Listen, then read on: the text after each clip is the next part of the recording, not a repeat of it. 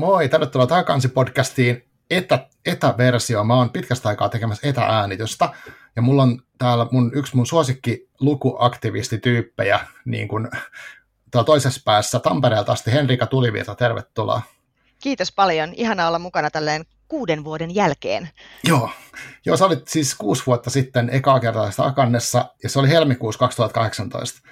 Eli on tästä hetki mennyt aikaa. Jotenkin mietin sitä kuutta vuotta, niin siis se on aika pitkä aika elämässä lopulta. Että siinä on kerran tapahtuu vaikka mitä. On joo, mutta toisaalta tuntuu siltä, niin kuin me oltaisiin ihan vasta pari viikkoa sitten oltu Kallion kirjaston dekkari-kirjastossa keskustelemassa niitä näitä, että tavallaan tuntuu, mm. että ei ole kulunut niin pitkää aikaa. Kyllä. Mutta tota, uh, mun piti sanoa jotain introa tähän alkuun, mutta mä kokeilenkin tällaista. Mä, mulla on tässä uusi alusta käytössä, niin katsotaan toimiiko tämä. Katsotaan.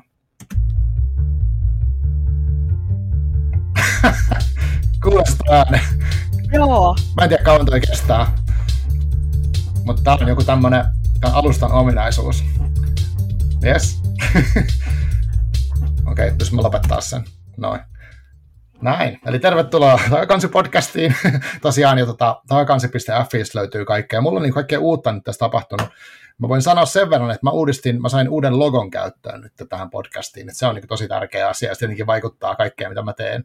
Mutta tota, se on niin ehkä se u- isoin juttu. Ja mä oon semmoisen niin sloganin keksinyt, että mä tarjoan tämmöisiä niin kiireettömiä kohtaamisia kirjojen lukemisen ja, ja tota, kirjoittamisen äärellä. Eli se, mä ajattelen, että se ehkä kuvastaa tätä meidinkiä. Kuulostaa niin. hyvältä ja onneksi olkoon uudesta logosta, se oli hieno. Joo, kiitos. Kiitos tota, Kiialle siitä mun auttamisesta sen kanssa. Ja tota. Mutta hei, pitäisikö sun haluaisitko kertoa jotain siitä, mitä sulle on tapahtunut tässä viimeisen kuuden vuoden aikana, mitä haluat kertoa ja mikä sun ikään kuin fiilis ja tilanne on nyt? Tähän oli tämmöinen kepeä helppo kysymys, joo, mihin jo. olen siis tosiaan valmistautunut vuosikausia, eli en ole valmistautunut ollenkaan. Joo. Kuuden vuoden aikana on tapahtunut aika paljon kaikenlaista. Mm. Mä oon ensinnäkin vaihtanut työpaikkaa, työnantaja on sama kuin ennenkin, eli Helsingin kaupungin kirjasto, mm. Mutta mä en ole nykyään enää fyysisessä kirjastossa töissä, Joo. vaan tällä hetkellä työskentelen siis valtakunnallisen kehittämistehtävän puolella sivupiirissä, joka on lasten ja nuorten kirjallisuutta kokoava verkkopalvelu. Eli mm-hmm. teen valtakunnallista kirjastotyötä nimenomaan lanukirjallisuuden mm. esiin nostamisen parissa ja lasten ja, ja nuorten lukemaan innostamisessa. Sen lisäksi tässä viimeisen kuuden vuoden aikana on ollut aikamoista hulinaa, että paljon on mm. tullut kierrettyä erilaisia tapahtumia ja käyty keskustelemassa mediassa lukemisesta. Totta kai se on se lasten ja nuorten lukeminen, mikä yleensä, yleensä ihmisiä kiinnostaa silloin, kun mut johonkin pyydetään. Mm. Mutta mielelläni juttelen myöskin ihan aikuisten kirjallisuudesta ja lukemisesta yleensä. Uh, muuten ei äkkiseltään tule mieleen mitään sen kummempaa, että mm. no muutin Tampereelle tosiaan. Mä asuin niin. vielä Helsingissä silloin, kun viimeksi nähtiin, ja Joo. nyt asun sitten taas Tampereella, mistä mä oon kotoisin alun perin. Ja ihan tämmöistä vilkkaan sorttista työ- ja kotielämää tällä mm. hetkellä. Mm. Luen paljon kirjoja, mikä yllätys.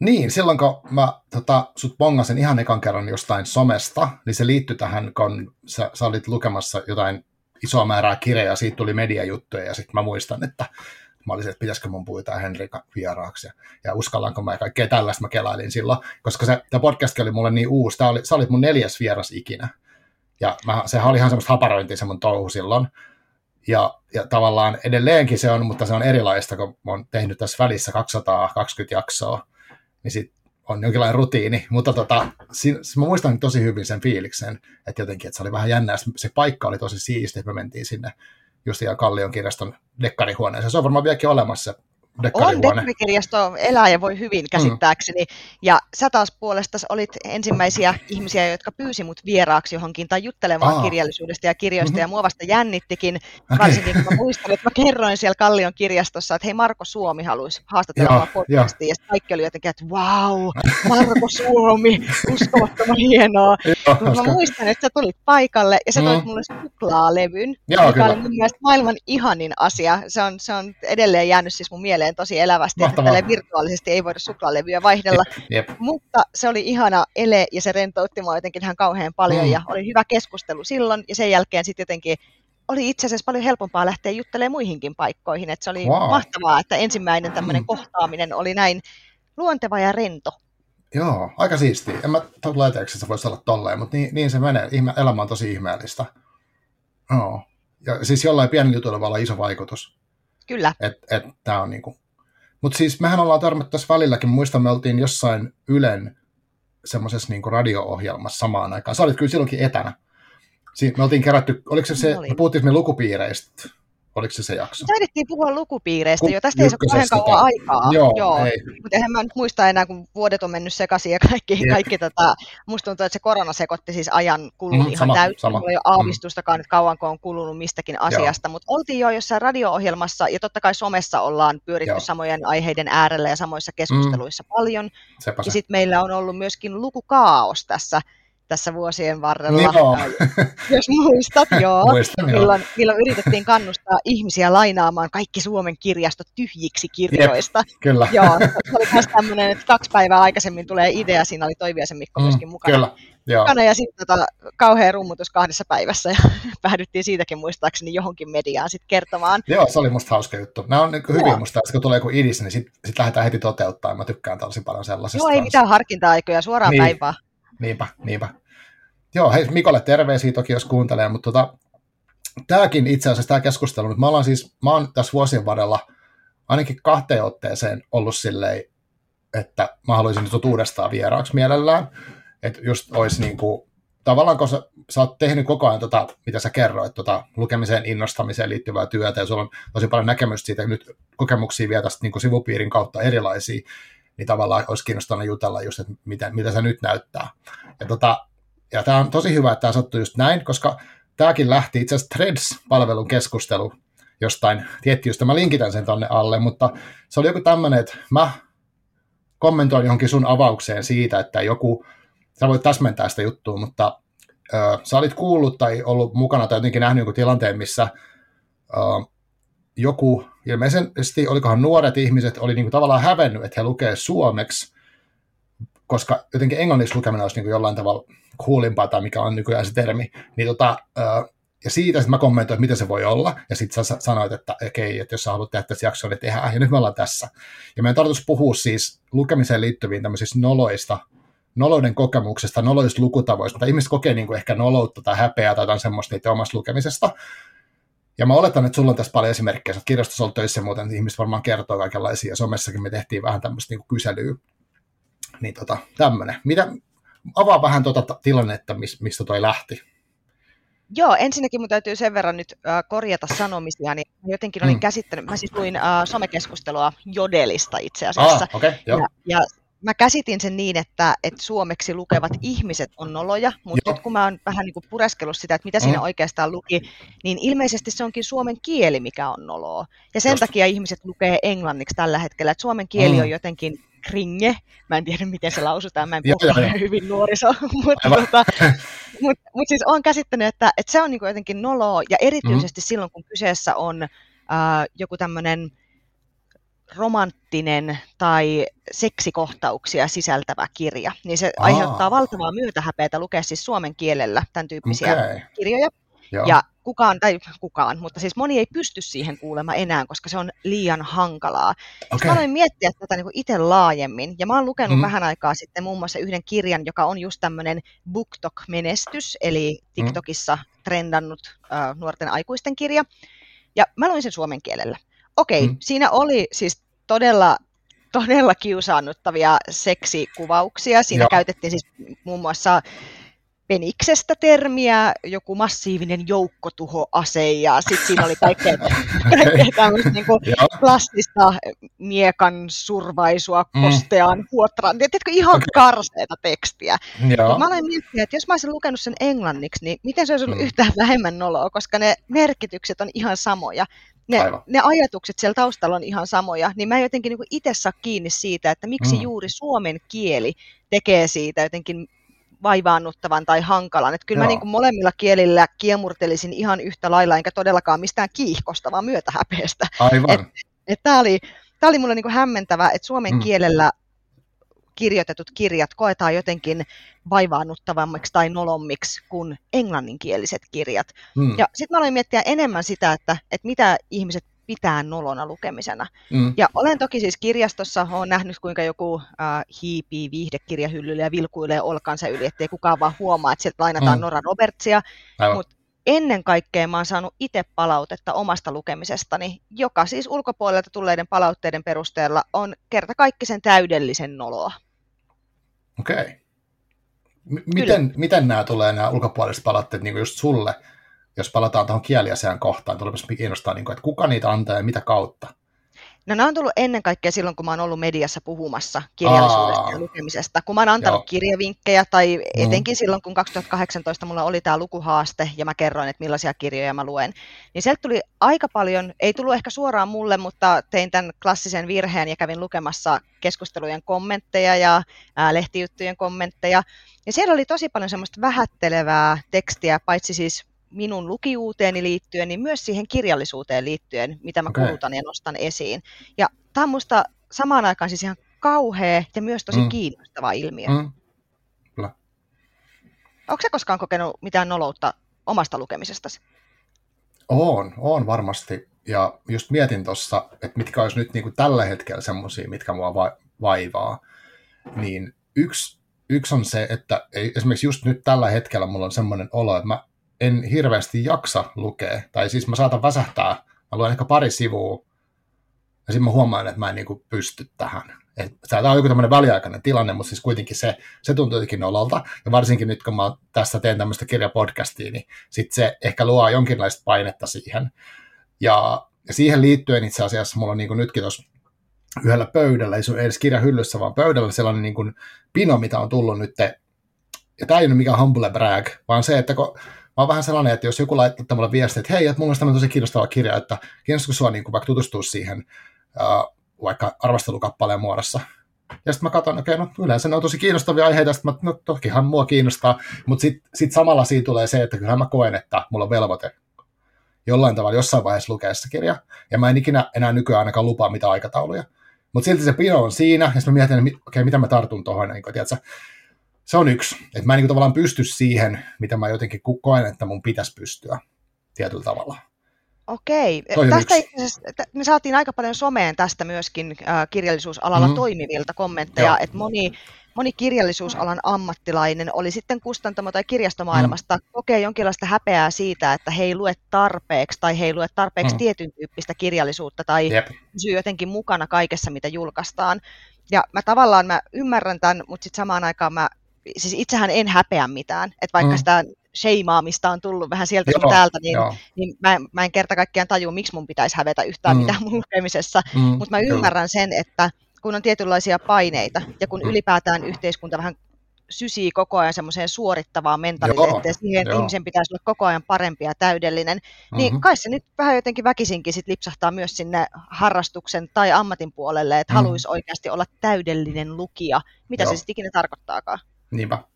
Joo, joo. Ja toinen, mikä mulla tuli mieleen, oli tämmöinen, että uh, mulla on siis nyt ollut tapana varmaan vuoden ajan, että uh, mä, jos mä luen jonkun kirjan, niin mä, mä oon sitä mieltä, että se on niin kuin, mä suosittelen sitä muillekin, niin sitten mä kirjoitan sitten Instagramiin jotain.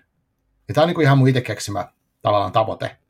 Ja, ja sitten, mutta siinä mä kirjoitan, mä kirjoitan pari lausetta, mä en niin kuin enempää saa tehtyä.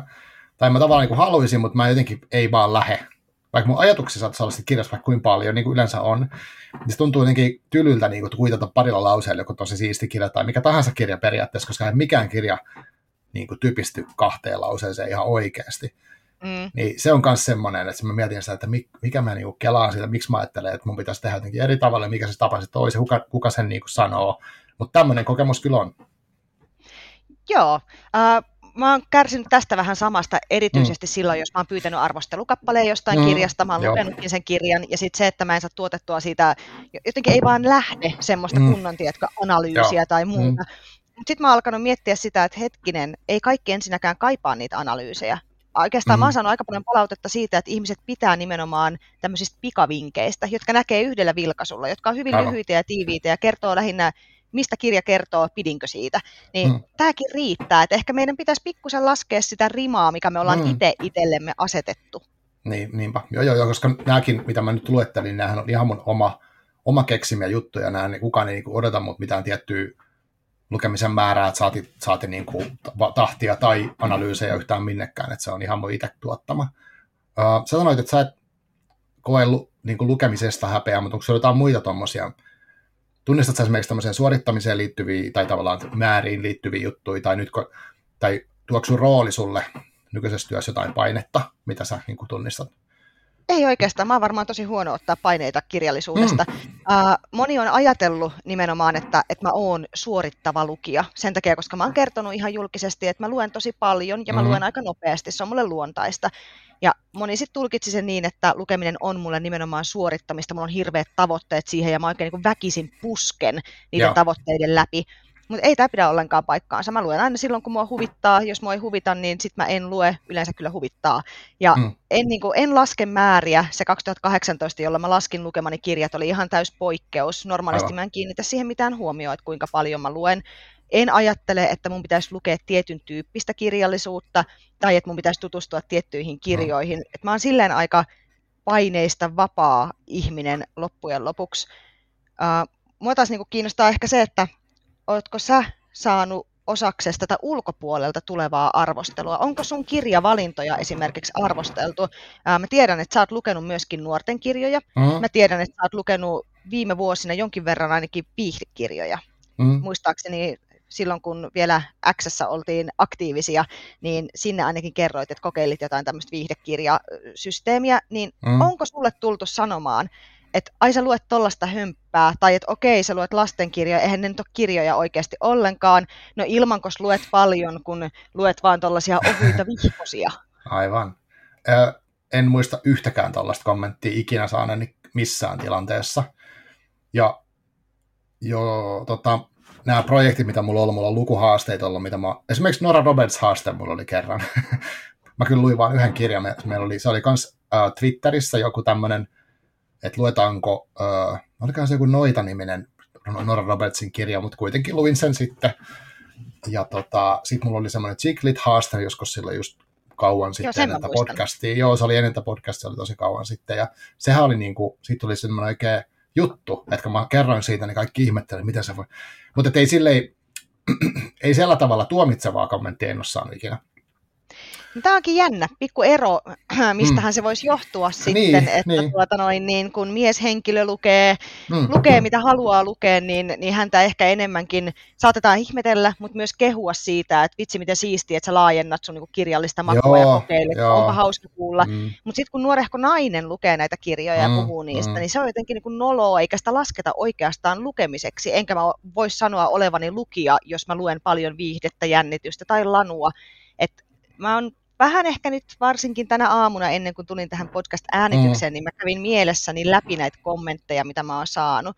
Joo. Ja mä aloin miettiä, että vaikka en haluaisi varsinaisesti tehdä asiasta sukupuolikysymystä, niin eihän sitä sukupuolta voi ohittaa, kun tätä mietitään. Koska mä en ole oikeasti kuullut, että miehille olisi tullut sellaista kommenttia, mitä sitten taas tulee naisille tosi usein. Ja myöskin liittyy siis kirjailijan sukupuoleen jonkin verran. Joo. Et esimerkiksi naisten kirjoittamat kirjat tulkitaan todella paljon helpommin viihdekirjoiksi kuin miesten kirjoittamat kirjat.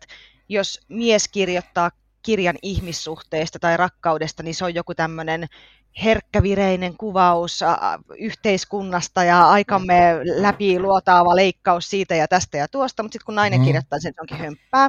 Joo. Ja mä ihan mietin tämmöisiä kirjailija tyyppejä, niin vaikka Nick Hornby kirjoittaa siis ihan selkeästi niin kuin romanttista, ää, viihteellistä kirjallisuutta, jossa toki on myös syvempiä teemoja. Häntä ei ole luokiteltu viihdekirjailijaksi kuitenkaan, hän on vain kirjailija. Joo, Sitten vaikka Liane Moriarty, joka kirjoittaa tämmöistä vähän jännitykseen vivahtavaa ihmissuhdekuvausta, on romantiikkaa mukana, mutta myös niitä syvempiä teemoja. Hän on viihdekirjailija. Mm-hmm. Kyllä, kyllä mä tuommoisen tunnistan itsellä kävi mielessä, kun sä puhuit tuosta, että, että musta tuntuu, että tavallaan jos nuori nainen tekee mitä vaan, niin se ei voi olla oikein. Et, siltä se niinku vaikuttaa jotenkin, että et, et jotain siinä on niinku väärin, niin varsinkin jos tekee sitä niinku omasta tahdostaan ja jotenkin iloisena. Tai niinku, että Joo, joo mä, ei saa olla iloinen siis missään joo, että siinä on joku, mä en tiedä, toi on iso, iso teema, mutta, kyllä, mutta itse asiassa tämä nyt voisi olla sellainen haaste sinne vaikka kuulijoille, että please kritisoikaa mun lukuvalintoja mulle, koska mä haluaisin kuulla semmoista, että miksi sä tolla, niin se olisi tosi mielenkiintoista. Mitä, sä, mi, mi, mitä se tuntuu, kun sulle tulee joku tommonen kommentti? Miten sä niinku otat sen? Että oot sä niinku kovettanut nahkas siihen vai onko, otat sä jotenkin sen niinku itteestä? Miten se vaikuttaa tällä hetkellä? Siis mua se ihan aidosti vilpittömästi huvittaa mun mm, omalla mm. kohdalla, koska niin kuin sanoin, niin mä en tunne sitä häpeää mun Joo. lukemisesta. Mä oon erittäin vahva itsetuntoinen lukija, että mm. mua, ei, mua ei hetkauta pätkääkään se, mitä muut ajattelee siitä, mitä mä luen, ja mä tiedän itse, äh, että mä nautin lukemisesta, se on mulle mm. tärkeintä. Mutta sitten taas laajemmalla mittakaavalla kyllä mua ärsyttää ne kommentit, koska, koska ne on tosi eriarvoistavia. Ne antaa mm. kirjallisuudesta aika elitistisen kuvan, sulkee pahimmillaan ulkopuolelle monta sellaista ihmistä, jotka ehkä haluaisi olla lukijoita tai haluaisi lukea kirjoja, mutta ei sitten kehtaa lukea sitä, mitä he haluaisivat lukea, tai ei kehtaa puhua lukemastaan, koska kommentit ja vastaanotto on tällaisia. Ja se on mun mielestä tosi tosi ankeeta. Et jotenkin mä ihmettelen sitä semmoista tietynlaista portinvartijuutta, mikä mm. lukemisessakin edelleen on. Siis valtaosa ihmisistähän on tosi ihania avarakatseisia lukijoita ja kannustaa mm. porukkaa siihen, että ihan sama mitä luet, kunhan luet. Hienoa, että olet löytänyt sen oman juttus, oman genres. Ää, joskus voi totta kai niin kuin tarjota jotain mukavuuskentän ulkopuolelta luettavaksi toiselle henkilölle, mm. mutta et ei, niin kuin suurin osa ei tietenkään suhtaudu näin nuivasti ja ikävästi, mutta se riittää, että siellä on muutama semmoinen kovaääninen ihminen, jotka tulee kritisoimaan ja tylyttämään, kun joku hehkuttaa lukemaansa teosta, joka nyt sitten ei ole jotain korkeakirjallisuutta, niin tämä tuntuu mun mielestä todella, todella ikävältä, tosi, mm. tosi epäreilulta, itsekin olen siis ollut semmoisessa tilanteessa, että kun mä oon kertonut, äh, taisi olla Facebookin kirjallisuuden ystävät-ryhmä vuosia sitten, Joo. mikä voisi ehkä vaihtaa nimensä, jos ei siellä pikkuhiljaa ala löytyä sitä kirjallisuuden ystävyyttä. niin, niin, niin, siellä tota, joskus kerroin siis juuri näistä lukemistani kirjoista, jotka oli viihde- ja lasten ja nuorten kirjapainotteisia. Ja sitten sinne ilmestyi joku aivan tuntematon jäbä, joka ensin piti mulle kauhean monologin siitä, että mä nimenomaan en ole oikeastaan lukija, että mä luen tämmöistä niin kuin kirjallisuutta, jota ei voi oikeastaan laskea kirjallisuudeksi. No sitten mä niin, niin. kerroin hänelle, että kyllä mä luen siis tuli jotenkin semmoinen, ei tarve puolustautua, mutta jostain syystä mä nyt kuitenkin avasin hänelle, että luen kyllä muunkinlaista kirjallisuutta, että nämä nyt oli vain tämmöisiä nostoja viime aikojen teoksista. Niin hän alkoi sitten vaatia multa jotain runoanalyysejä.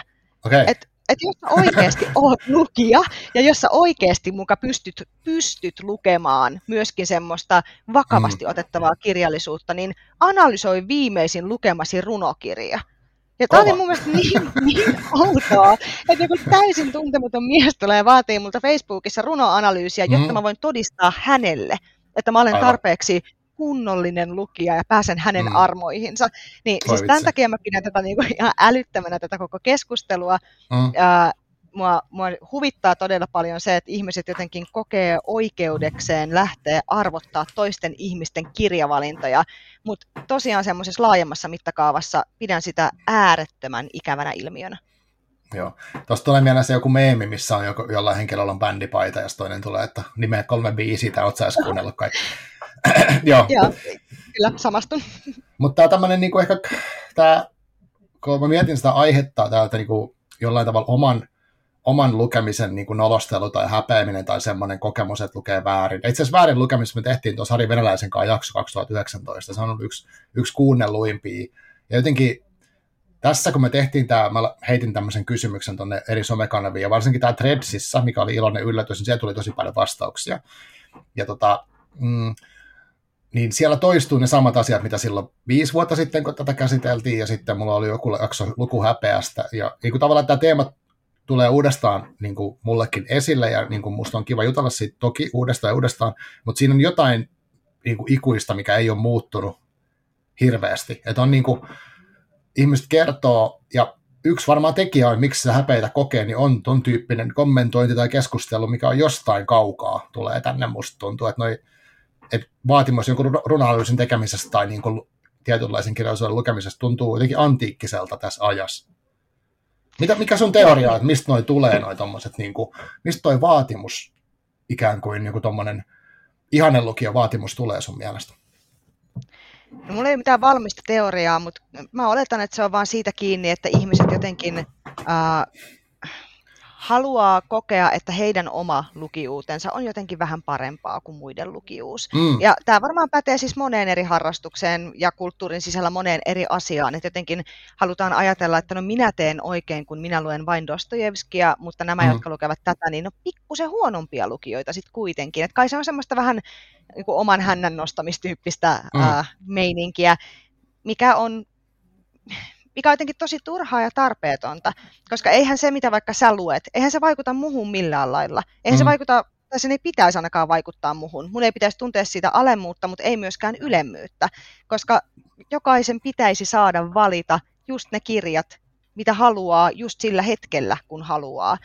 Ja niin, en tiedä, kuten tuossa nyt aikaisemmin jo puhuin vähän tästä sukupuolikysymyksestä, niin usein tuntuu, mm. että noloina pidetään niin kuin tämä on vähän tällainen kärjistetysti sanottuna, mm. mutta lapsille, nuorille tai naisille suunnattuja teoksia.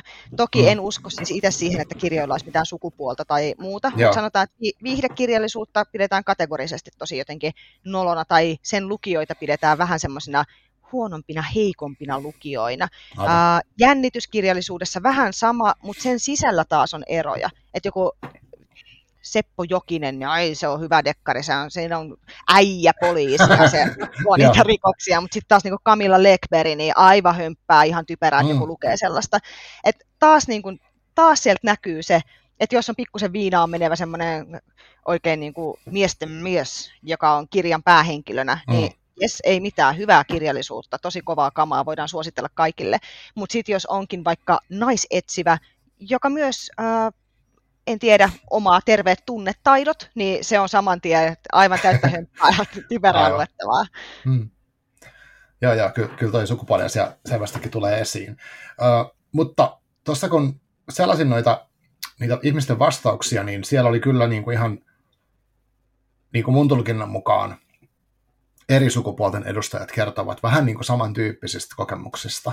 Että ikään kuin se, jotenkin se oma lukemisen lukemistapa tai lukemistottumukset olisi jollain tavalla ei hyviä. Ja sitten siellä oli tosi kiinnostava tämmöinen henkilö kuin Roosa Suomalainen, linkitti tämmöisen, tämä pyysi, kysyin hänet, kun hän tulisi kertoa, hän tutki tätä aihetta tämmöisestä ihannen lukijuudesta, ja hän oli tämmöinen teksti kuin ihannen lukijan jäljillä, mikä löytyy siis netistä, mä voisin laittaa se linkin, jos mä muistan niin tähän mukaan. mä en lukenut sitä kokonaan, mä luin alun ja sitten niin kuin lopputiivistelmä, se oli tämmöinen tietäinen artikkeli, mutta kuitenkin siinä, siinä niin kuin, siinähän sitten pohdittiin, että mikä se, mikä se ihanen lukija niin kuin oikeastaan on, kun sitten on joku tämmöinen ihanen lukijan niin kuin arkkityyppi tai tämmöinen, mihin ihmiset jotenkin niin kuin vertaa itteensä.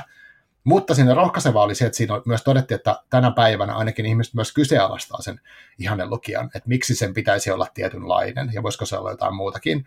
Mutta kuitenkin niin näet musta toistuneet ihmisten vastauksissa. Ja yksi tosi perus oli toi, että, että koen, että en lue tarpeeksi lainausmerkeissä vakavaa tai tärkeää kirjallisuutta, oli se tietoa tai kaunoa. Tulee tästä jotain mieleen? Joo, tulee. Siis tämä mun mielestäni liittyy aika suoraan siihen, että millaisesta kirjallisuudesta me puhutaan, millaisesta kirjallisuudesta media puhuu.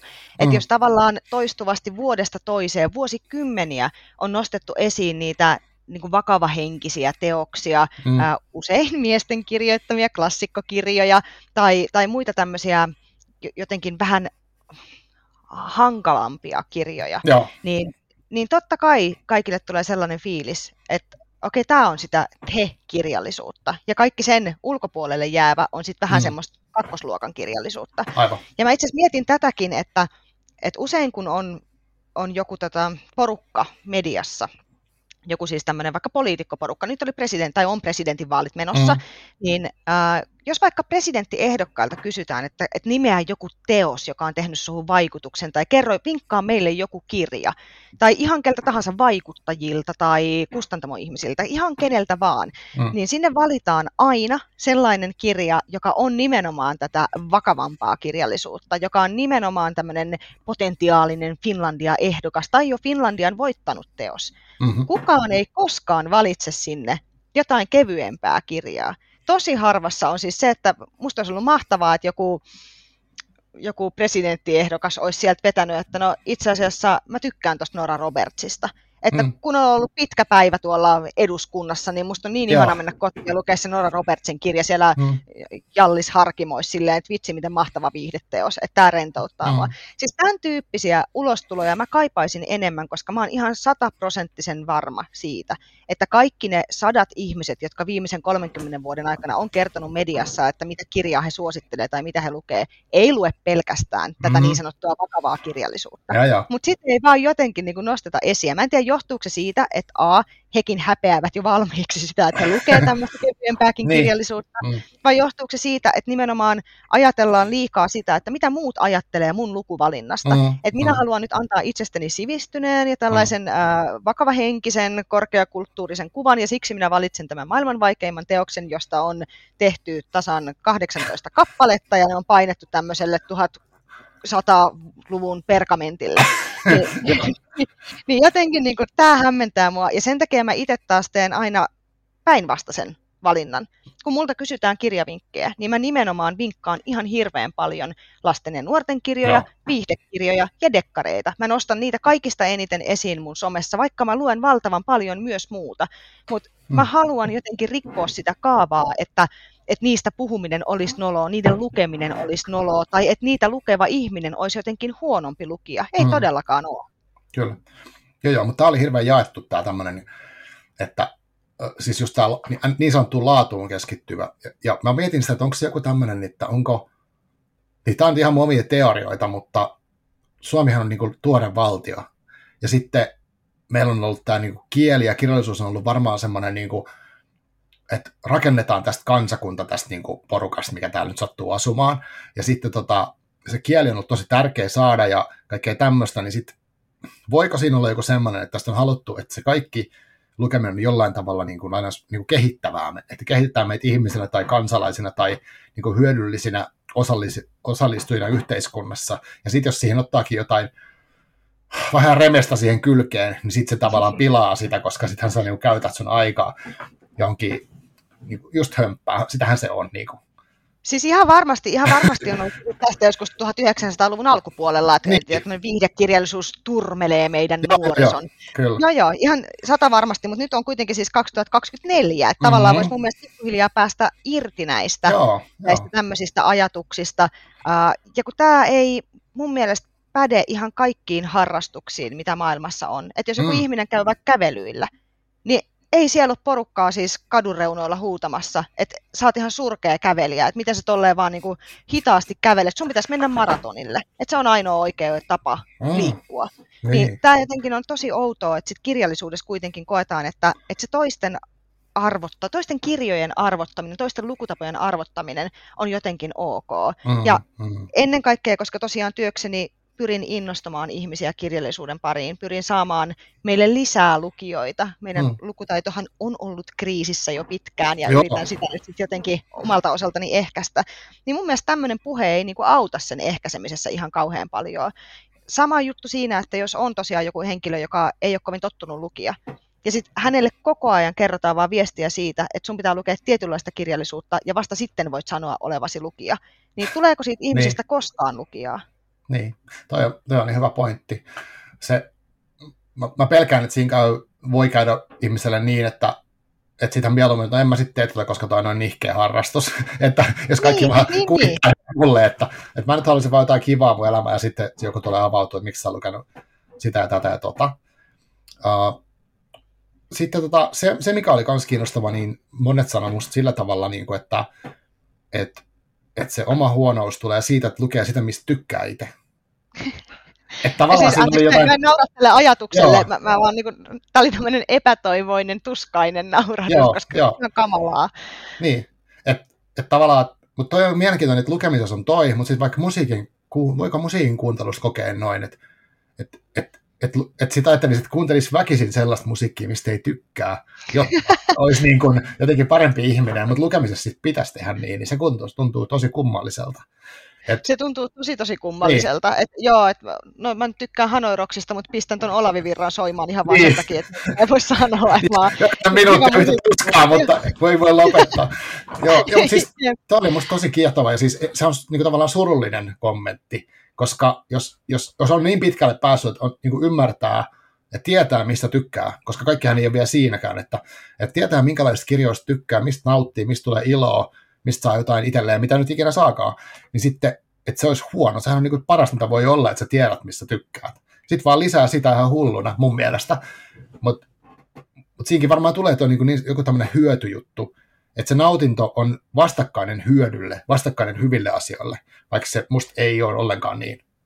Ei ole, mutta mä oon ihan samaa mieltä, että tämä liittyy mun mielestä taas ihan selkeästi siihen tietynlaiseen yhteiskunnan syöttämään, kaikkien pitää olla parempia versioita itsestään Joo, mantraan. Kyllä, kyllä. Et, et tavallaan ei riitä se, että sä oot mm. löytänyt nimenomaan kirjallisuuden laji, josta sä pidät. Ei riitä, mm. että sä luet niitä kirjoja, vaan sun pitäisi aina olla parempi, aina Joo. laajentaa, aina niin kuin jotenkin haastaa itseäsi jatkuvalla syötöllä. Ää, mä oon ainakin itse aivan lopen kyllästynyt haastamaan itseäni yhtään missään. Mä haluan nauttia siitä kirjallisuudesta. Mä haluan, että mulla on kivaa, kun mä luen. Okei, ei aina tarvitse sillä tavalla olla kivaa. Et välillä jotkut kirjat, mitä mä luen, on ihan hirveitä ja ankeita ja mulla on kaikkea mm-hmm. muuta kuin kivaa. Mutta ne on silti semmoisia kirjoja, jotka mä haluan lukea loppuun asti, jotka mä oon itse saanut valita ja valinnut ilman, että kukaan on ulkoapäin sanellut mulle, että hei, mm-hmm. sun täytyy lukea tämä, tai sä et voi aina lukea sitä ja tätä mm-hmm. ja tuota. Et jotenkin niin kun, tämä tämmöinen jatkuva suorittamismentaliteetti, mitä meille tungetaan tosiaan aika lailla joka aiheesta, niin Kyllä. Se pilaa monta asiaa. Joo, ja mä tavallaan, mä, mulla on tosi ristiriitainen ajatus tuosta suorittamiseen liittyvistä, että mä oon niin itse sellainen ö, usein aika sellainen tavoiteorientoitunut ihminen saatan olla, ja mulle selkeyttää asioita, kun mulla on tietty vaikka joku juttu, mitä kohti mä oon menossa hetkellisesti. Ja sitten mulla on esimerkiksi, mä käytän Goodreads-palvelua silleen, että mä laitan sinne kirjan ylös, mitä mä oon lukenut, mutta lähinnä siksi, että mä voin sitten tarvittaessa kaivaa mun puhelimen, kun joku on silleen, että mitäköhän sitä lukisi. Niin siinä mä rupean prälärää ja mä kaivan, että mikä olikaan joku hyvä juttu tässä viimeisen puolen vuoden aikana, mutta mä en mu- todellakaan muista niitä. Et mä en käytä siksi, että se kertoo mulle vuoden lopusta, monta mä oon lukenut. Tai sinne voi asentaa sen lukutavoitteen. Mä laitan sen jotain läpällä jonkun niin älyttömän luvun. Mutta siis, mut sitten uh, tässä on kans niinku, ja mulle se on hyvä, mä tykkään siitä, ja mä tykkään, mm. että siinä on se, mä näen mitä mä oon lukenut, milloin mä oon lukenut, ja kaikkea tämmöistä on niinku musta ihan hauskaa, ja musta väli katsoa, vaikka katsoa niitä tilastoja sieltä. Et mä en koe siitä, että se toisi mulle elämään kurjuutta tai painetta, mutta sitten mä samalla tajuun, että se on osa tätä tämmöistä, niinku, että pelillistetään ja niinku, tehdään suoritteista semmoista niin kuin, koska joskus mä oon postannut niitä juttuja. Tämä on itse asiassa yksi kommentti, mitä mä oon saanut niin kautta rantain, en suoraan mulle, mutta jotenkin silleen, että että ne ihmiset, jotka postailee niitä äh, lukuhaaste juttujaan äh, someen, vaikka että sai luettu X määrän kirjoja tänä vuonna, niin ne niin kuin on osa sitä ongelmaa, koska ne luo painetta muille, koska muut kokee, että kun ne näkee sen, että on lukenut 100 kirjaa tai 50 kirjaa, niin sitten ajattelee, että koska mä en ole lukenut samaa määrää, niin mun on pakko olla huonompi. Mitä ajattelet tästä? No mä oon saanut näitä ihan samoja kommentteja silloin 2018 ja siis mm se oli kamalaa. Ja edelleen, vielä nykyäänkin, jos mä kohtaan jonkun ihmisen, joka on kuullut tästä haasteesta, niin mm. niin porukka tulee vähän silleen korvat luimussa mun luokse, että no, mä nyt luen tosi paljon vähemmän kuin sinä, niin ei oikeastaan mm. edes lasketa sitä, että minä luen jotain. Ja se on ihan hirveetä. Älkää, älkää ihmiset ikinä verratko tuollaiseen tai miettikö mm. tai tunteko huonommuutta sen takia, oh että joku muu tekee eri tavalla kuin Joo. te. Mutta tämä on myös yksi syy siihen, minkä takia mä sit en ole sen 2018 vuoden jälkeen mm. laskenut mun lukemia kirjoja. Sen piti mm. olla alun perin vaan semmoinen, että mua kiinnosti tietää, paljonko mä luen vuodessa, kun mä luen silleen, niin kuin mä normaalisti luen. Sitten Just se juttu jotenkin vähän paisui ja räjähti mm. käsiin, ja, ja siitä seurasi ilmeisesti tosi paljon nimenomaan alemmuuden tunteita monelle mm. ihmiselle, joka no. sitten ehkä purkautui äh, mun lukutapojen kritisointina, että tavallaan kun Aivan.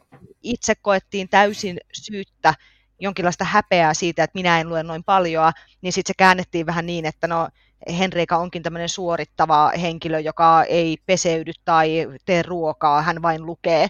Niin, Joo. niin kuin, ja mä ymmärrän sen, enkä, siis, enkä siksi mm. ole mitenkään vihainen näille kommentoijille. Mä vaan toivoisin, että kukaan ei joutuisi tuntea tämmöisiä tunteita, tavallaan ihan syyttä suotta, koska mä itse en ole koskaan pitänyt itteni mitenkään parempana lukijana kuin muut. Mm, ja siksi mm. musta on tosi hämmentävää, että mulle tavaraa yritetään syöttää semmoista roolia, mm. niin kuin mä Joo. pitäisin. En, en todellakaan pidä. Musta on ihan todella makeeta, jos joku ihminen lukee vaikka kirjan vuodessa, niin se on ihan mahtavaa. Se on tosi hienoa. Siitä voi olla ylpeä. Tai mm. vaikka ei lukisi koko kirjaa loppuun, mutta se, että yrittää pikkuhiljaa tutustua kirjallisuuteen, lukea sivun sieltä toisen täältä, sekin on mahtavaa. Mä arvostan ihan vilpittömästi tätä. Niin jotenkin älkää please, tunteko, tunteko tämän tyyppisiä tuntemuksia, kun siihen ei oikeasti ole syytä. Mm.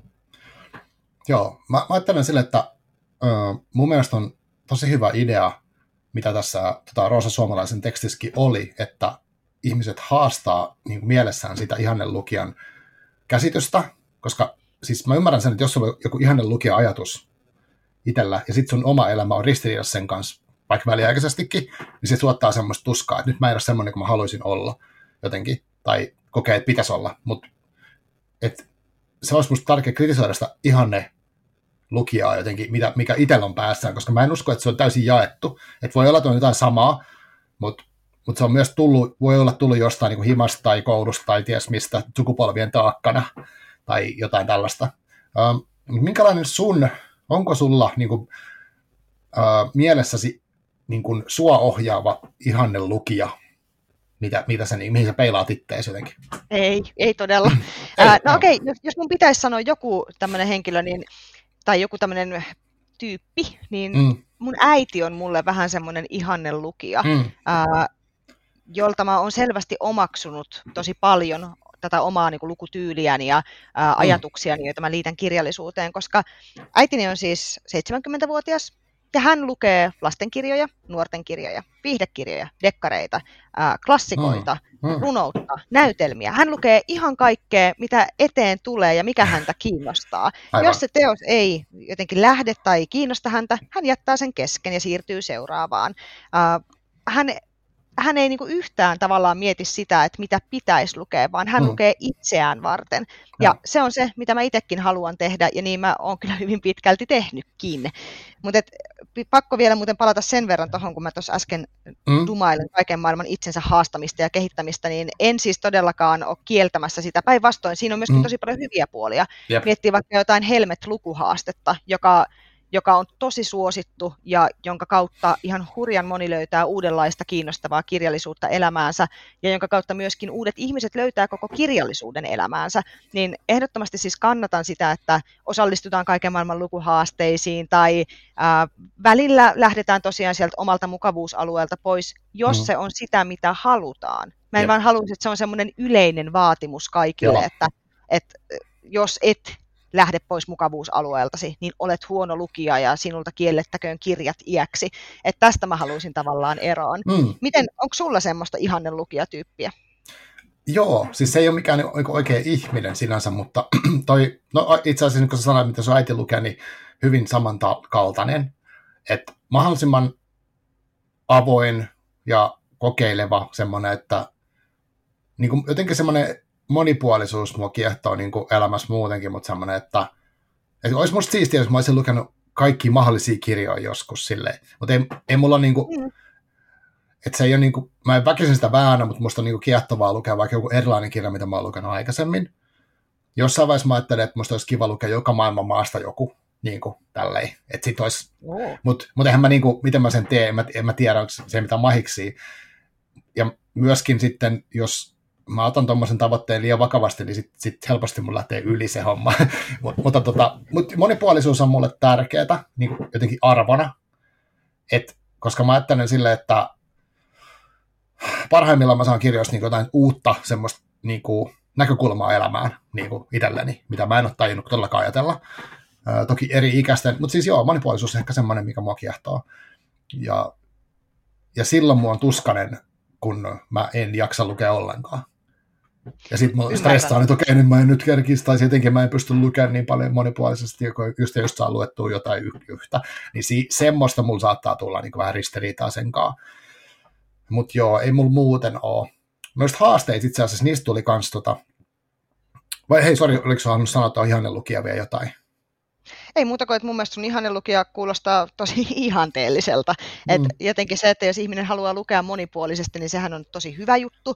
Ja sitten täytyy ehkä muistaa myös se, että kun kaikki kirjat ei sovi ehkä kaikkiin hetkiin tai kaikkiin elämäntilanteisiin. Just nä, että sä ei, ei. aloittaa jonkun teoksen, joka sua no. oikeasti kiinnostaa, mutta se ei vaan lähde just sillä hetkellä. Mm. Kahden vuoden päästä sä luet sen niin kuin yhdeltä istumalta ja nautit joka hetkestä, niin tavallaan vähän armollisuutta ehkä siihenkin. Joo. Ja sitten hei, sanoa, että jos sä jossain Joo. vaiheessa haluat toteuttaa sen, että sä lähdet lukemaan niin kuin vaikka kaunokirjallisuutta jokaisesta maasta tai mm. tietyistä kaupungeista tai muusta, niin äh, muistuta, että mä linkkaan sulle meidän analyysisammon, minkä kautta pystyy siis karttanäkymällä hakee eri okay. maista kirjallisuutta ja, ja eri teemoilla ja vaikka päähenkilön nimellä ja ties millä, se on ihan upea työkalu. Sä voit ehkä linkkaa senkin tänne alle sitten, jos tota muistetaan. Analyysisampo, siis kirjasampo.fi. Vai? Se on kirjasammon tämmöinen 2.0-versio. Aa. Mä en ymmärrä tästä tekniikasta kauhean paljon, eli mm. en osaa selittää, miten se toimii, mutta se Joo. on ihan huikea. Siis siellä pystyy todellakin niin kuin kartan kautta seikkailemaan ympäri ma- maailmaa ja katselemaan vaikka, että missä maassa on kirjoitettu dekkareita. Aa. Jos laittaa asiasanaksi murha, niin, niin mihin kaupunkiin Aa. murhataan kirjallisuudessa eniten porukkaa. Se on, se on tosi kova. Joo. Okei, no toi on ehdot. Onkohan toi Tuomas Aitonurmi puhunut tuosta joskus? Tuomas Aitonurmi on ihan varmasti puhunut tästä joskus. Ja Tuomas Aitonurmi on siis Kirjasammon vastaava toimittaja ja suunnittelija. Ja mulla saa mielikuva, että mä olisin tuosta kuulee olla saattanut intoillakin siitä. Mutta toi maa, joo, tosi hyvä pointti. Mä yes. varmastikin tutustun tuohon. Joo. Niin tota, mulla tuli mieleen, kun sä mainitsit noin haasteet, eli niissäkin, niissäkin tuli mainintoja noissa, tässä meidän tieteellisessä tutkimuksessa tai some, somessa, eli tota, jotkut koki just niin kuin sä, tai niin kuin, siinä, siinä, siinä, voi suhtautua monella tavalla, että on niin kuin haaste, ja se voi ajatella, että okei, nyt mä saan tästä vaikka uusia idiksiä. Tai sitten mm. tulee haaste, mun on pakko suorittaa tätä, tai sitten mä oon huono. Että jos mä saan, vaikka Helmet, eikö Helmetissä on 50 kirjaa? Ää, joo, ja sitten on se pieni lukuhaaste, jossa Aivan. on, onko siinä 20 vai 30, en muista. Aivan. Mutta tuommoisiin lukuihin, luvut on niin musta vaarallisia tavallaan, että ne on hyödyllisiä silloin, kun niin kuin niihin, ne suhtautuminen niihin ei ole semmoinen niin murhaavan vakava, tai semmoinen mustavalkoinen, vaikka että jos Helmetissä on 50 kirjaa, ja sitten jos mä lähden lukemaan sitä tässä, ja pääsen neljään kasiin, niin se voi ajatella niin, että no mä haluin tosi paljon, päähän meni tosi hienosti, tai voi ajatella, että mä en onnistunut tässä lukuhaasteessa. Miten murheellinen ajatus. Siis mä tiedän, niin. että Helmet lukkuhaasteessa nämä vastuuhenkilöt koko ajan painottaa sitä, että tämä on leikkimielinen, jonka saa suorittaa mm. juuri niin kuin Joo. haluaa, eikä pidä ottaa paineita siitä, mutta mä ymmärrän myös sen, että ihmisillä on vähän semmoinen mm. usein myötäsyntyinen tarve Kyllä. tavallaan osoittaa, että he pystyvät ja pärjäävät Joo. ja kykenevät näihin juttuihin. Joo. Ja totta kai se voi tuntua siis pahalta, jos, jos mm. siihen ei pääse. Mä en tiedä, olisiko mua harmittanut silloin 2018, jos se mun tavoite ei olisi tullut täyteen, tai tavoite ja tavoite, mutta niin, niin arvio. mitä sitten tehnyt, niin. Niin, että mitä mä olisin sitten tehnyt ja, ja no. olisinko mä nyt tässä ylipäätään. Niin, että on loparit ja vaihtanut alaa. niin, se on totta, joo. Ei olisi muu auttanut enää siinä vaiheessa. Ei, ei, ei. ymmärrän, ymmärrän sen, että siitä voi ottaa hirveät paineet, joo, mutta joo. ehkä silloin kannattaa ennen haasteeseen ryhtymistä suorittaa pientä itsereflektointia ja mm. miettiä, että onko tämä semmoinen juttu, mihin mun kannattaa lähteä. Että yeah. jos tämä ei sitten onnistukaan, niin koinko huonommuutta, tuleeko mm. mulle ahdistuneempi, pahempi mm. olo, haluanko hylätä kirjallisuuden kokonaan, niin ei, niin. ei ehkä kannata niin ehdoin tahdoin lähteä suorittamaan mm. haastetta, jos on semmoinen riski, että A, sitä ei suorita loppuun, mm. ja tämä loppuun suorittamattomuus aiheuttaa sitten niin kuin ankeita tunnelmia. Et itsehän olen sitä mieltä, että jos et ole suorittanut Helmet-lukuhaastetta loppuun tai täysin saanut kaikkia kohtia täytettyä, niin ei haittaa kuule yhtään. Niin. Ja mäkään itse asiassa ikinä suorittanut sitä. Että vaikka määrällisesti mä oon lukenut aina tosi paljon kirjaa yli sen 50 ja niin edelleen, mutta sitten mulla on ollut joku semmoinen, että en mä ole vaan jaksanut niin lähteä, että mihin tämä nyt sopisi siellä. Vaikka se varmaan on just se juttu siinä, että siinä niin nauttii, jos siitä nauttii siitä, että mihin lakeraan, siis niin haastekohtaan tämä tietty kirja sopisi, niin se olisi vaan tosi hauskaa, mutta mä en tiedä mikä siinä on. Ja mun mielestä on niin tosi makea haaste ihan huippuidea. Ja sitten mä en ikinä tehnyt sitä, mutta en mä silti ajattele, että mä oon niin sen takia huonompi kuin kukaan muu kaveri. on. En mäkään ole ikinä tehnyt sitä. Mä oon hei, niin. kirjastossa töissä ja vielä helmet No niin, justi. niin.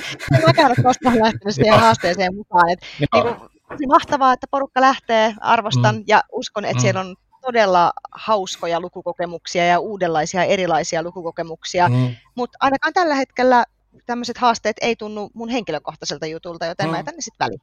Joo, joo. Tota, mä ajattelin, mulla tuli mieleen tuosta äh, haasteesta ja sitten tästä ihanen lukioasiasta ja sitten semmoisesta noista niinku erilaisista tavoitteista ja noista, niin tota, semmoinen asia, niin kuin sanoit tuon reflektion tuossa äsken, niin musta se on niinku tosi tärkeä asia siinä, että äh, niin kuin miettii sitä omalle kohdalle, tai niin kuin, sekin on tapa yrittää löytää, että mikä itselle toimii ja mikä ei. Yksi, minkä mä kuulin eilen, mä itse asiassa löysin Threadsin kautta jälleen niin uuden kirjapodcastin tuolta taisi olla amerikkalainen, mutta tämmöinen indie-tekijä niin kuin tekee uh, uh, The Stacks, ja mä kuuntelin siitä sitten semmoista jaksoa, missä kerrottiin 2023 lempikirjoista, siinä oli kolme keskustelijaa, ja siinä tämä podcastin vetäjä, mä en muista hänen nimensä, mutta hän kertoi, että hän asettaa itselleen kaiken näköisiä tavoitteita, mutta hän asettaa ne tarkoitukseen niin matalalla, että hän varmasti tulee onnistumaan niissä. Koska, eli hän oli semmoinen, että hän haluaa lukea oliko se nyt kymmenen sivua päivässä. Että se on hänelle semmoinen, niin kuin hän haluaa sen saada. Joo. Oliko se viisi, viisi sivua? Joku tämmöinen, niin kuin, että maailman helpoin silleen. Ja se voisi olla vaikka yksi sivukin. Koska siitä saa, aina kun saa joku tuommoisen tehtyä, niin saa positiivisen fiiliksen. Ja, mutta hän pitää tuntea itsensä, mikä, mikä toimii. Mutta hän sanoo, että tarkoituksena suunnittelee kaikki tuommoiset, että tekee niin matalaa, ja semmoiset tavoitteet varmasti tulee onnistuu, koska sitten tulee kauhean olo, jos ei onnistu. Niin hän tuntee itsensä silleen tavalla, että, että, sit, että jos on hirveän ankarat ne ihanteet ja tavoitteet, niin sitten mun mielestä voisi olla hyvä tutkia niitä, voisiko niitä pehmentää jotenkin, koska se tuottaa vaan sit tuskaa siinä niin kuin elämässä.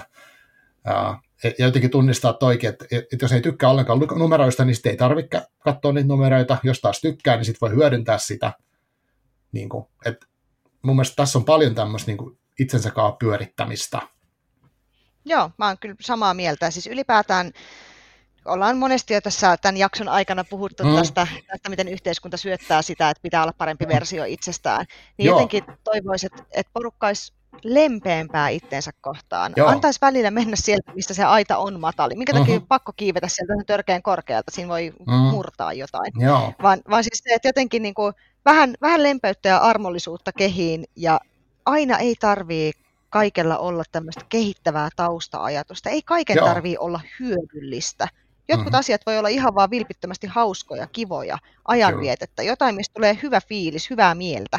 Ja tätä toivoisin myöskin äh, lukemiseen enemmän ja toivoisin, että ne ihmiset, jotka lukee nimenomaan vaikkapa ihan vaan tälle viihteen kannalta, ihan vaan siksi, koska he pitävät lukemisesta ja tietyistä kirjoista, niin mä toivoisin, mm-hmm. että heidän annettaisiin tehdä se ilman niitä alentavia kommentteja ilman semmoista ää, teepä tästä runoanalyysi-tyyppistä vaatimusta, niin. vaan, vaan, vaan niin, että oikeasti jokainen saisi olla just sellainen lukija mm. kuin on.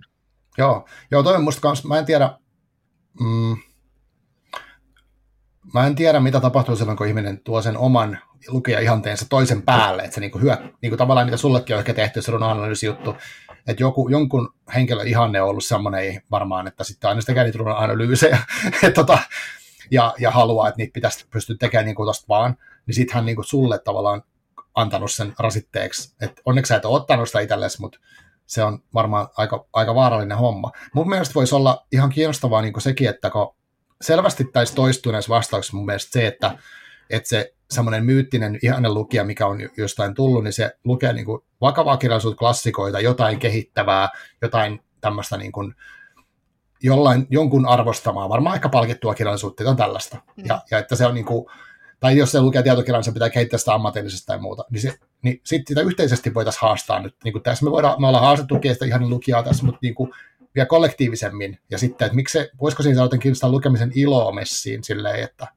ja mä, mä ainakin itse olen sanonut, uh, mä en muista mikä, mä olin jossain podcastissa vierailla ja sitten kun kysytte, miksi, miksi luen, niin mun kommentti oli lähinnä se, että en, en missään tapauksessa hyödyn takia. Että mä niinku kuvittele, että mä hyödyn lukemisesta niinku mitään. Että en mä niinku mm. mun mielestä ihmisenä mitenkään kehittynyt tai ja mun empatia on, niinku siis mä oon ihan samanlainen tyyppi lopulta. Että mä oon vaan saanut niin. hyviä, siistejä elämyksiä niistä kirjoista ja mä oon päässyt juttelemaan niistä ihmisten kanssa, mutta en mä niinku ihmisenä musta ole mitenkään muuttunut. Siis hän on ihan samanlainen. Ja musta on vähän niin kuin huijaus se, että mukamas voisi hirveästi kehittyä. Että voimme oppia jotain taitoja, ja voin ehkä oppia käyttäytyä eri tavalla, mutta se on semmoista, se on niin kuin eri asia. Et mä ainakin on siis, niin kuin, mä oon luopunut siitä kehittämisvaateesta kokonaan itteni kohdalta, ainakin kirjojen suhteen. Mä oon puhunut siitä siis tätä, äh, monta kertaa, että että kun ah, paljon puhutaan nimenomaan lukemisen hyödyistä, erityisesti mm. silloin kun puhutaan lasten ja nuorten lukutaidosta, niin, niin aina, aina on mediassa joku kertomassa, miksi heidän pitäisi lukea, koska se tuo näitä ja näitä hyötyjä. Ja okei, nämä hyödyt on kiistattomia vaikka sanavaraston karttumisen suhteen, mm, mutta mm. miksi ihmiset haluaisi tavallaan, kun ihmiset käy koulussa tai töissä, tai, mm. tai sitten... Äh, ylipäätään elämässä on aika paljon asioita, jotka on pakollisia, jotka täytyy mm. hoitaa tai täytyy jotenkin selvitä niistä, niin minkä takia Kyllä. jengi haluaisi käyttää kaiken vapaa-aikansa siihen, että tehdään jotain, mikä hyödyttää tai sivistää mm. tai muuta. Että tavallaan mm. mä ainakin itse luen siksi, että se on minusta kivaa. Mä luen sen takia, että se on mun mielestä ihan mahtava juttu. Mä tykkään lukemisesta, mä pidän mm. kirjoista, mä pidän tarinoista, mä pidän kuvituksista. Et se on se syy, miksi mä luen. Ja jos ja kun sieltä tulee sitten jotain hyötyjä mukana, niin se on bonusta. Se on mm. ihan huippujuttu, että niitä tulee, mutta ei ne ole mulle ainakaan se itseistarkoitus, miksi mä luen. Aivan. Ja jälleen kerran, ää, jos joku lukee siksi, että haluaa kehittää itseään, mm. jos joku ha- lukee siksi, että haluaa sieltä nimenomaan ne lukemisen hyödyt, niin se on ihan yhtä hyvä syy lukea Joo, kuin mikä tahansa mm. muukin. Et ehdottomasti niin kun kannustan siihenkin. Mutta se, että ei vaadita sitä muilta. Ei tavallaan odoteta, että, mm. että kaiken pitäisi aina olla hyödyllistä. Tämä on ihan sama juttu kuin se, kun puhutaan nuorista kirjastossa kun nuori tulee kirjastoon, niin häneltä odotetaan, siis ei kirjaston henkilökunnan puolelta, vaan muiden asiakkaiden puolelta, mm, odotetaan, että hän tulee tekemään sinne jotain hyödyllistä. Nuoren pitäisi joko tulla opiskelemaan tai sitten nuoren pitäisi tulla lukemaan sinne tai jotain muuta, mutta nuori ei voi tulla vain oleskelemaan kirjastoon. Mm. Sen sijaan, jos sä näet kirjastossa aikuisen, joka istuu kirjaston tuolilla ja vaikkapa selaa puhelinta, ei siitä kukaan tuomitse. Et jotenkin me, me niin asetetaan muille jatkuvasti Joo. jotain ihmeellisiä odotuksia ja vaatimuksia, jos ei ole mitään järkeä tai logiikkaa. Mm. Tämä on tosi jännä sille, että, että samaan aikaan me kuitenkin eletään maailmassa, jossa lukutaito on jotenkin rapistumassa, ja mä en tiedä, no varmaan riippuu mitä uutisia lukee, mutta kirjojen lukeminen on joko kokonaan loppunut tai suunnilleen loppumassa ensi viikolla.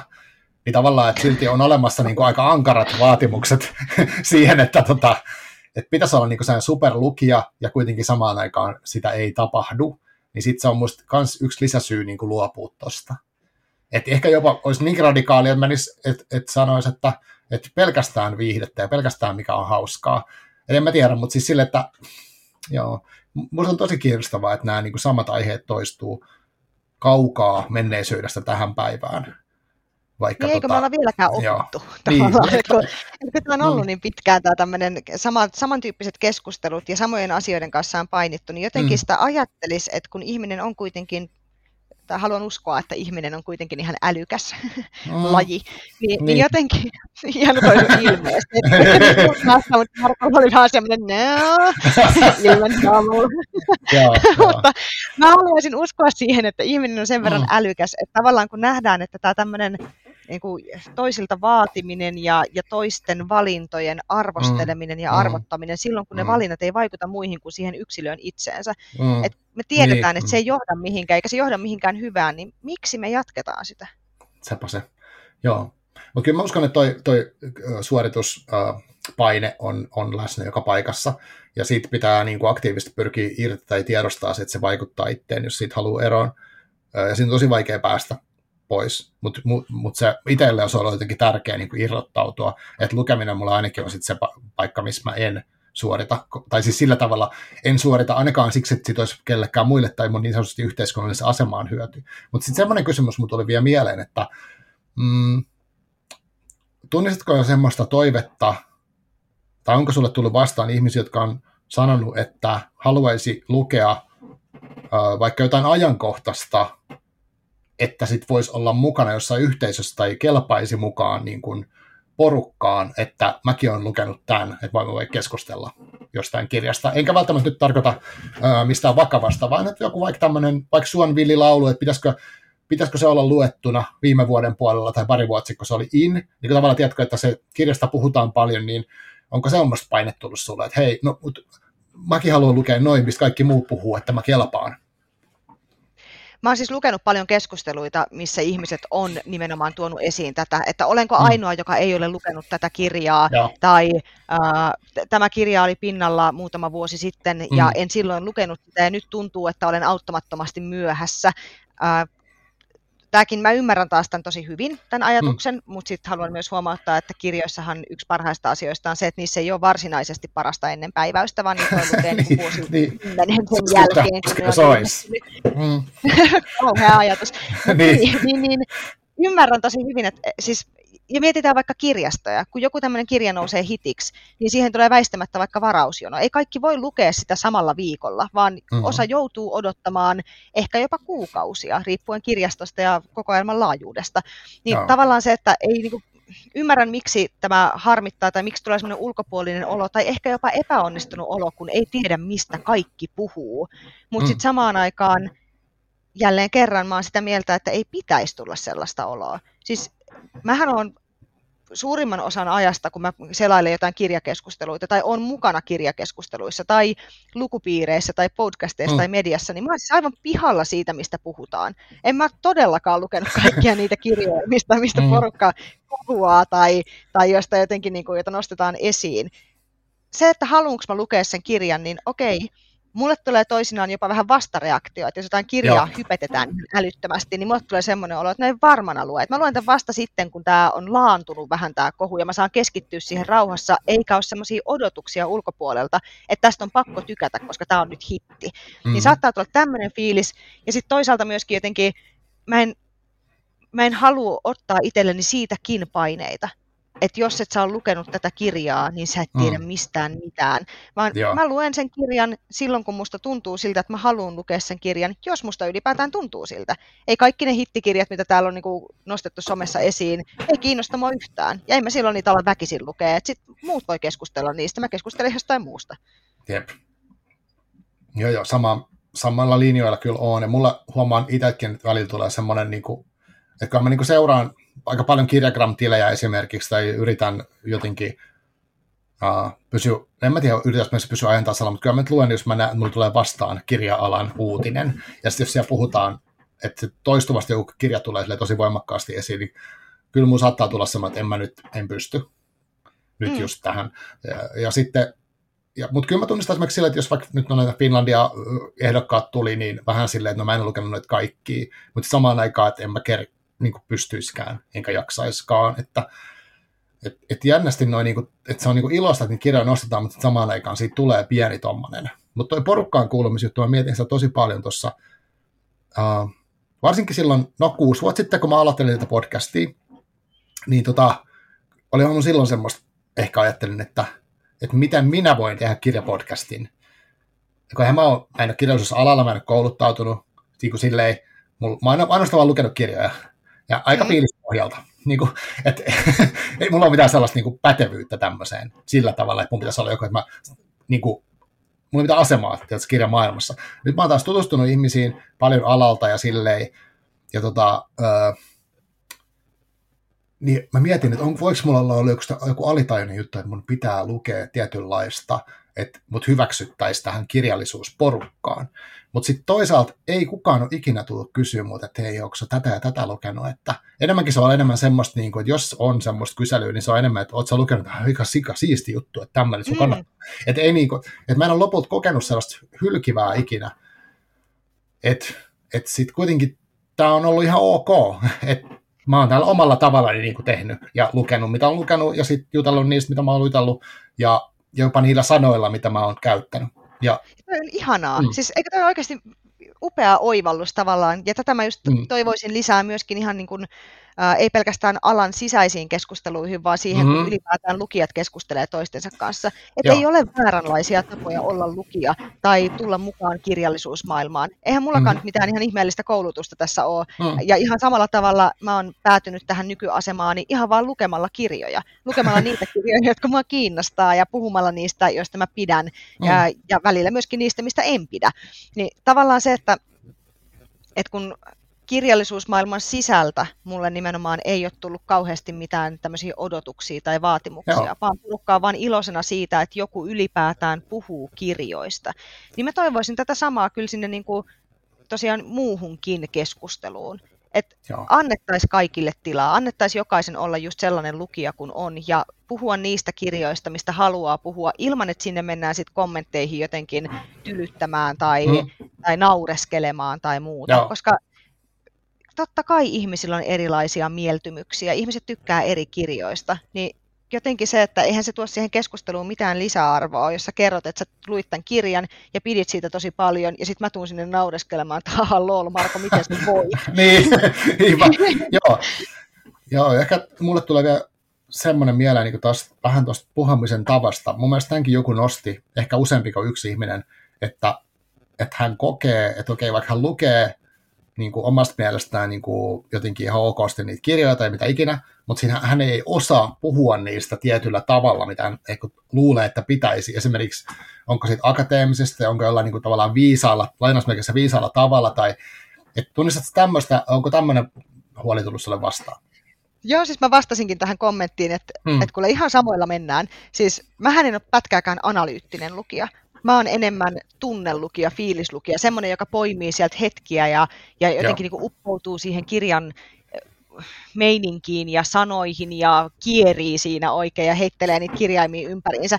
Mä oon se lukija. Mä en ole se lukija, joka käyttäisi äh, hienoja ja vaikeita sanoja tai, tai etsisi ihan älyttömän paljon jotain piilomerkityksiä tai kerrostumia mm. tai muita vastaavia. Okei, joskus on ihan kiva analysoida sitten vähän niin kuin syvemmin. Esimerkiksi lukupiiritulustojat kylmälässä on välillä menty aika syvälle niihin teoksiin, mm. mutta lähtökohtaisesti omassa elämässäni mä en ole sen tyyppinen lukija. Ja sen takia toisinaan mä oon ihan todella, todella, todella pihalla siitä, että mistä ihmiset puhuu, miten ne puhuu. Onko tämä sama kirja? Et, et hetkinen, mä luin tämän mm. kirjan mielestäni, mutta mä en nyt taju sanaakaan siitä, mitä tämä tyyppi selittää. Mutta en mä sitäkään koe, että mä olisin jotenkin niinku huonompi lukija sen takia tai vähemmän sivistynyt lukija tai muuta. Mulla on vain erilainen tyyli lukea mm-hmm. sitä tekstiä, mulla on erilainen tyyli tulkita sitä tekstiä. Ja mun mielestä se ei ole yhtään sen huonompi tyyli. Et molemmat on ihan niinku, molemmat on tasavertaisia, molemmille on paikkansa lukijuudessa. Hmm. Ja toivoisin, että tämä muistettaisiin. Vähän niin kuin erilaisille kirjoillekin on paikkansa. Mua siis nauratti, kun sä aikaisemmin sanoit, että kun tuli Finlandia ehdokkaat, niin sä mietit, että et, et ole lukenut vielä kaikkia. Niin. Ja sitten kun tuli Finlandia ehdokkaat, niin mä taisin miettiä, että enpä muuten tainnut lukea yhtään näistä. joo, joo. eikä, eikä tuntunut siis, okei, okay, olin lukenut oikeasti pari, mutta mm. ei tuntunut missään. Mä luen ne sitten mm. ne loput, kun siltä tuntuu, jos tuntuu. Mm. Kyllä. Ja joo, tuo juttu on myös semmoinen, mä mietin, että siihen saattaa olla uh, varmaan niin tämmöiset asiat, että niin kuin ihan luokkakysymykset voi olla. Mm. Et, et, tai siis semmoinen, niin kuin, että mistä taustasta tulee, miten on puhuttu, miten on tottunut puhumaan ylipäätään, minkälaisilla sanoilla käsittelee jotain. Niin kuin, että kyllä mäkin olen puhekielinen ihminen sille ja mun, mä ajattelen, että mä puhun silleen niin kuin, tai mä puhun niin kuin aika, aika matalilla termeillä, että mä en halua käyttää vaikeita termejä, jos, niin kuin, mm. jos on olemassa vaihtoehto. Tai niin kuin sillä tavalla, että mä tykkäisin, että ja se on niin kuin mun tapa. Ja, ja kyllä mä pystyn Joo. kuuntelemaan ja lukeekin akateemista tekstiä ja tälleen, mutta mä en itse ole käynyt esimerkiksi akateemista niin kuin väylää, niin mä silleen, sieltä ei ole tarttunut, eikä toisaalta himasta, niin, mutta sitten se, sekin on musta, että voi puhua niin kuin haluu niistä tai miten sattuu. Ja jotkut ei halua puhua hirveän paljon. Voi silti olla voimakas kokemus jostain kirjasta, niin sen ilmaiseminen ei ole mitenkään yksinkertaista helppoa välttämättä, niin ei kaikkien tarvitse musta pystyykään silleen upeasti analysoida, niin kuin sä sanoit, tai olemaan hyvä kriitikko. Sekin on niin oma taitonsa, mikä voi opetella ja niin kuin vaatiikin treeniä. Et, et siihen on liittyy, liittyy paljon semmoisia hirveitä paineita porukalla, mitä niin kuin tulee no vastauksista. Siis, mm. Kyllä, joo. Ja okei, okay, mä ehkä ihan, ihan vähän liiottelin äsken, kun mä sanoin, että mä en yhtään taju, miten ne puhuu. Kyllä mä nyt suurimmaksi osaksi ymmärrän joo, joo. nämä analyysitkin. Mm, uh, mm. Kato heti tarve puolustautua, mm, ettei nyt vaan ajatella, että mä en ymmärrä niitä sanoja kauheaa. ei, ei, ei, mutta siis uh, jotenkin ehkä se, että tietysti ihminen, joka on vaikka opiskellut kirjallisuutta, on mm. sieltä sieltä koulustaan jo omaksunut tietyn tyylin tai tietyn rakenteen pureskella ja analysoida sitä teosta ja käyttää ehkä tiettyjä toistuvia termejä näissä analyyseissään. Se on täysin ok. Mm. Mä toivoisin ehkä sitä just, että, että kuitenkin ymmärrettäisiin myös se, että kaikilla ei ole välttämättä valmiuksia tai halua puhua samaan tyyliin. Et jokaisella olisi oikeus puhua teoksista haluamallaan tavalla. Ja sitten taas, että toisaalta olisi myös mahdollista, että jos sä nyt käyttäisit jotain jotain termiä, mitä mä ihan aidosti en ymmärtäisi, mm. niin mä voisin kysyä sulta, että mitä tämä muuten tarkoittaa. Ja sitten sä vastaisit mulle, että ah joo, sori, en hoksannut, että se tarkoittaa tätä ja tätä.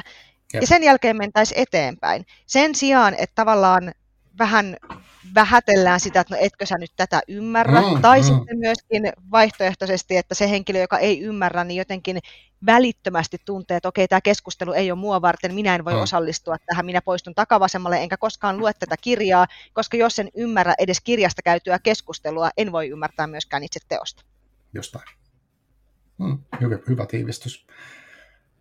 Me ollaan käyty aika paljon tässä läpi näitä asioita, mitä tuli vastaan niissä vastauksissa. Mä en tiedä, onko ollaan mm-hmm. kaikki käyty läpi, mutta kiitos tota, kaikille, jotka vastasivat niihin kyselyihin, että jos haluatte kuuntelemaan, niin oli tosi kiva, että osallistuit tähän meidän, meidän keskusteluun. Uh, tuleeko sulle mieleen joku semmoinen kulma, mitä nyt, mikä olisi tärkeää vielä nostaa, mitä ei ole vielä käyty läpi? mä luulen, että me ollaan käyty tosiaan aika paljon tässä läpi, ja sitten mä huomasin, että minä, joka normaalisti on semmoinen hyvin tyyni ja iloinen ja mm. tämmöinen, niin, niin jotenkin tässä podcastin aikana mun siis kädet on huitonut koko ajan ja joo. mä oon oikein noussut täällä tuolilla, että selvästi herättää siis tunteita tämä aihe joo, myös joo, minussa. On, on. Ei ehkä tule enää tässä vaiheessa alkaa olla pää aika tyhjä ja on Joo. päässyt avautumaan tosi hyvin näistä kaikista aiheista, mutta ehkä mm. mä nyt tähän loppuun sitten haluan vielä kertaalleen jotenkin korostaa sitä, mm. että kaikilla on oikeus lukea tai olla lukematta niitä teoksia, mm. mitä haluaa.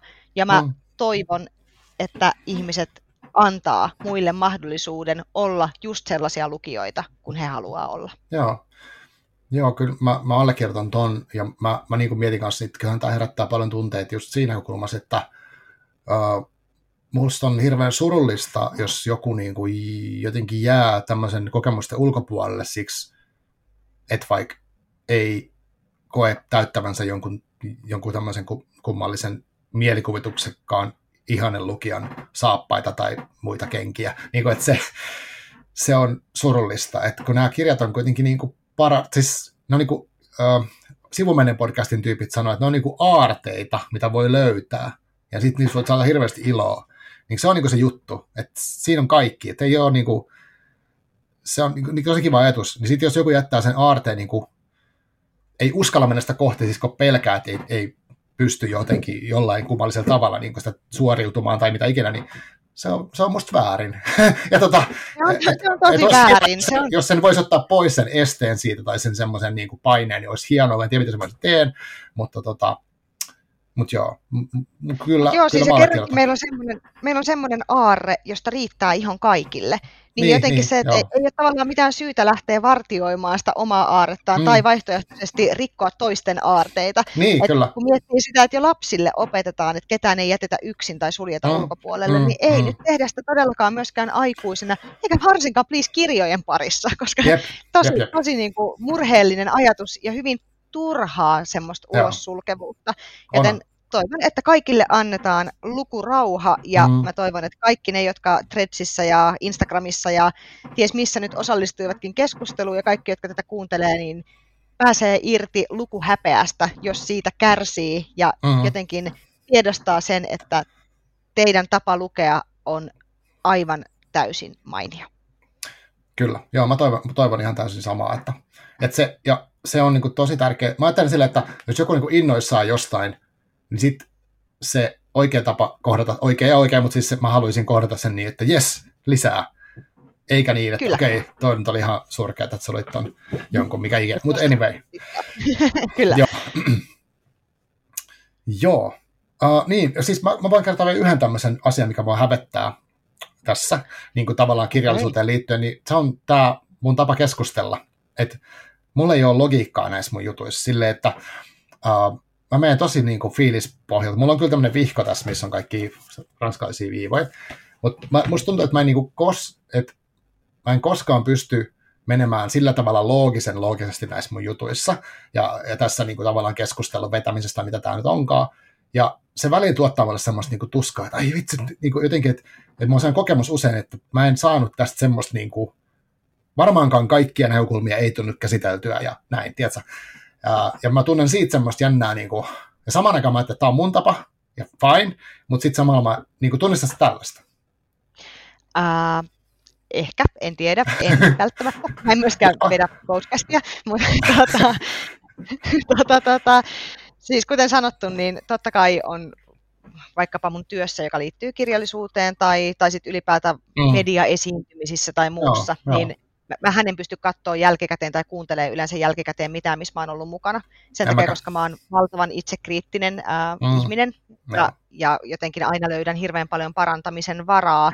Ja sen takia mä oon kokenut, että on helpompaa, että mä en, mä en katso mitään, missä mä oon tai mm. missä mä puhun tai muuta. Vaan Joo. toivon vaan. Sen lisäksi mulla muuten käy aina niin, että esimerkiksi kun tämä kohta loppuu, tämä meidän podcast-äänitys, mm. niin mä tiedän, että viisi minuuttia ja mä en muista enää mitään, mitä mä puhuttu. Mulla katoo kaikki päästä saman tien ja sitten mä vaan mm. toivon parasta ja toivon, että palaute ei ole niin kuin kauhean ankara. Niin, Mutta niin. niin, niin siis äh, joo, toki olen itsekriittinen ja koen, että aina voisin olla selkeämpi ja monipuolisempi ja ties mm. mitä, mutta sitten samaan mm. aikaan mä oon kyllä oppinut sen semmoisen tietyn armollisuuden tosi hyvin mm, itseäni joo, kohtaan. Joo. Ja nyt mä aion myös tuijottaa sua tälle ruudun välityksellä syvälle silmiin ja todeta, mm. että ensinnäkin äh, me ollaan puhuttu semmoinen tunti, vähän reilu, Joo. niin miten tunnissa voi käsitellä kaikki maailman näkökulmat, mm, ää, kun niin niitä just... on aika paljon. että olisiko ehkä ihan, ihan taas liian korkealla se rima mahdollisesti. Ehkä. ja, ja sitten lisäksi mä haluan huomauttaa, että ainakin mulle tämä sun keskustelutyyli on vilpittömästi tosi kiva. Mä oon siis nauttinut mm. joka hetkestä. En mä missään vaiheessa ajatellut tai lähettänyt salaa viestiä puolisolle toiseen huoneeseen, että Marko on tosi epälooginen, en ymmärrä mitään.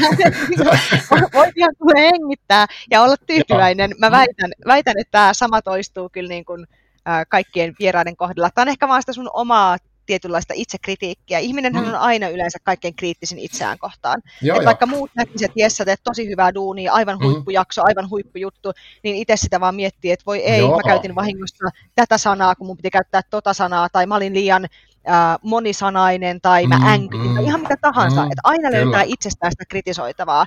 Mutta silloin mä yritän muistella sitä, mitä muistaakseni Emmi Nuorgam sanoi mulle, mm-hmm. joskus, ja. kun mä olin menossa esiintymään johonkin ja mua jännitti, niin se sanoi mulle, että ensinnäkin on ok kertoa ääneen, että mua jännittää. Mm. Mm. Ja toiseksi lähtökohtaisesti se yleisö, joka vaikkapa tämän podcastin avaa ihan tietoisesti ja tarkoituksella, niin ne on meidän puolella. Sama. Ei ne halua, että me epäonnistutaan ja ne pääsee naureskelemaan meille ja pilkkaamaan. Ainakin mä niin. toivon, että ne ei halua.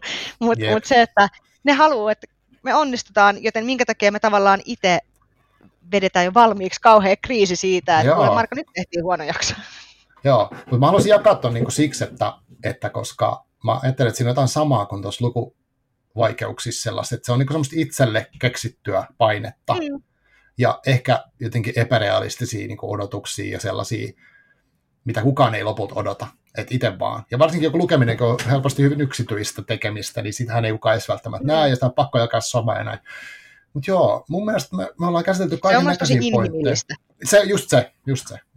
mm. Mutta mutta varmaan sitä, mä luulen, että tuohon lukemiseen yksi, mikä liittyy, missä on puhuttu paljon tässä, niin joku siitä linkittyy vähän siihen, että haluaisi olla hyvä ihminen, haluaisi olla hyväksytty, haluaisi olla niin kuin ok muidenkin silmissä jollain tavalla. Ja lukeminen saattaa liittyä semmoisenkin, että, että mun mielestä niin kuin kaikki, ketkä lukee jotain ok. Jos ei huvita lukea, niin ihan silti ihan fine. et en mä niin kuin, joo, ihan samaa mieltä. Joo, ei, on, ei hätää. Näin, joo. Mutta tota, Henrikka, tämä oli tosi kivaa. Kiitos, kun sä suostuit tähän mukaan ja oli kiva tälleen niin kuin No, vastahan me juteltiin kuusi vuotta sitten nyt uudestaan. et, Ihana, et, ihana tota... että sanoit, kiitos, että suostuin tähän mukaan. Vähän tavallaan ja... vaan ilmoitin sulle, että moi Marko, mä olisin nyt tulossa. Joo, joo, joo mutta mut kuitenkin. Tämä on tosi kiva. Vaikka tämä on etänä, niin mukava, mukava tehdä, kiva oli nähdä ja jutella. Ja jutellaan vielä hetki tuosta debriefing-tyyliin, niin kun, kun mä lopetan tämän äänityksen, mutta täällä ei virallisesti, niin haluan kiittää, että tulit ja tota, kiitos myös kuulijoille sinne, ja uh, mitä hän pitäisi sanoa, podcast löytyy nykyään myös YouTubesta, tai siis tämä video ei mene sinne, mutta siellä on tämä ääniraita. Et, tota, se olisi hyvä, jos näkyisi ne kaikki kädi, käsien liikkeet. Mä just mietin, että olisi aikaisemmin. joo, ja, tota, joo, ja ei mitään. Laittakaa mulle viestiä, mitä kautta kanavaa tahansa, jos tulee mitään mieleen podcastiin liittyen, mielellään kuuntelen. Nyt mä toivon niitä, että haastakaa niin mun lukutottumuksia, niin mua kiinnostaa kuunnella siitä. Mutta kiitos, kiitos hei, Marko, Joo, kiitos Marko myös mun puolesta ja kiitos kaikille kuulijoille. Olette hyviä lukijoita. Yes, just näin. Hyvä. Mä pistän nauhoituksen nyt kiinni. Moi.